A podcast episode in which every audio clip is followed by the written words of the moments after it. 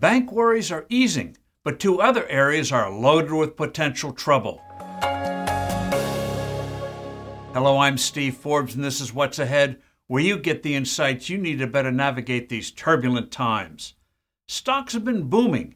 Fears of a crisis similar to 2008 2009, when the financial system almost went into cardiac arrest, are lessening. Hopes are rising that the Federal Reserve will soon stop boosting interest rates in its misbegotten pursuit of slowing the economy in the name of fighting inflation. But while the sensational collapse of two big banks and the near collapse of some others have not triggered a debilitating panic, there are two other sectors where problems spell a series of coming crises. One is that a whole lot of companies are loaded with large and unsustainable debts. The other is that many countries are over indebted and face the real possibility of politically unpleasant contractions, not to mention economic disaster.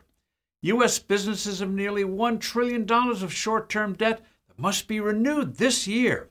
With interest rates rising, many of these entities don't have the cash flow to cope with the sudden, unexpected costs of servicing their obligations. They operated on the assumption that a dozen years of artificially low interest charges would go on forever. Certain areas of commercial real estate, for instance, are stressed.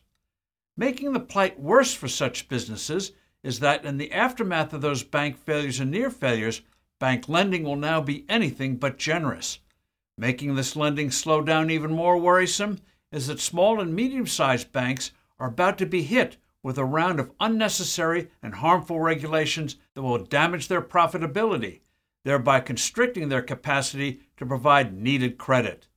So deposits are safe, but bank borrowers are not. Unfortunately, bank regulators have displayed both incompetence and ideological stupidity. Internationally, numerous countries took on excessive debt when money was plentiful and interest rates were near zero or negative. Even Japan fell into this trap. The national debt in the land of the rising sun is proportionally twice that of the US's.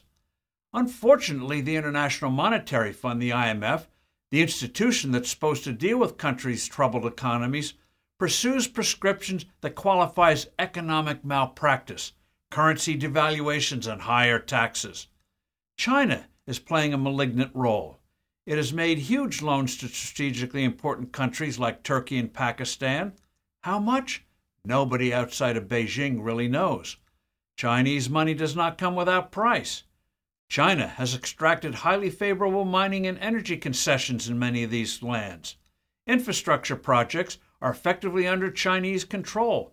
Delinquencies are treated with all the tenderness of brass knuckled bill collectors. In the case of Sri Lanka, for instance, Beijing took over its key port. Beijing is also trying to get the IMF to lend $2.9 billion to this cash strapped government, money that Sri Lanka can then turn over to Beijing. Despite all the nice things in the market right now, dark economic and geopolitical clouds are gathering. I'm Steve Forbes. Thanks for listening. Do send in your comments and suggestions. I look forward to being with you soon again.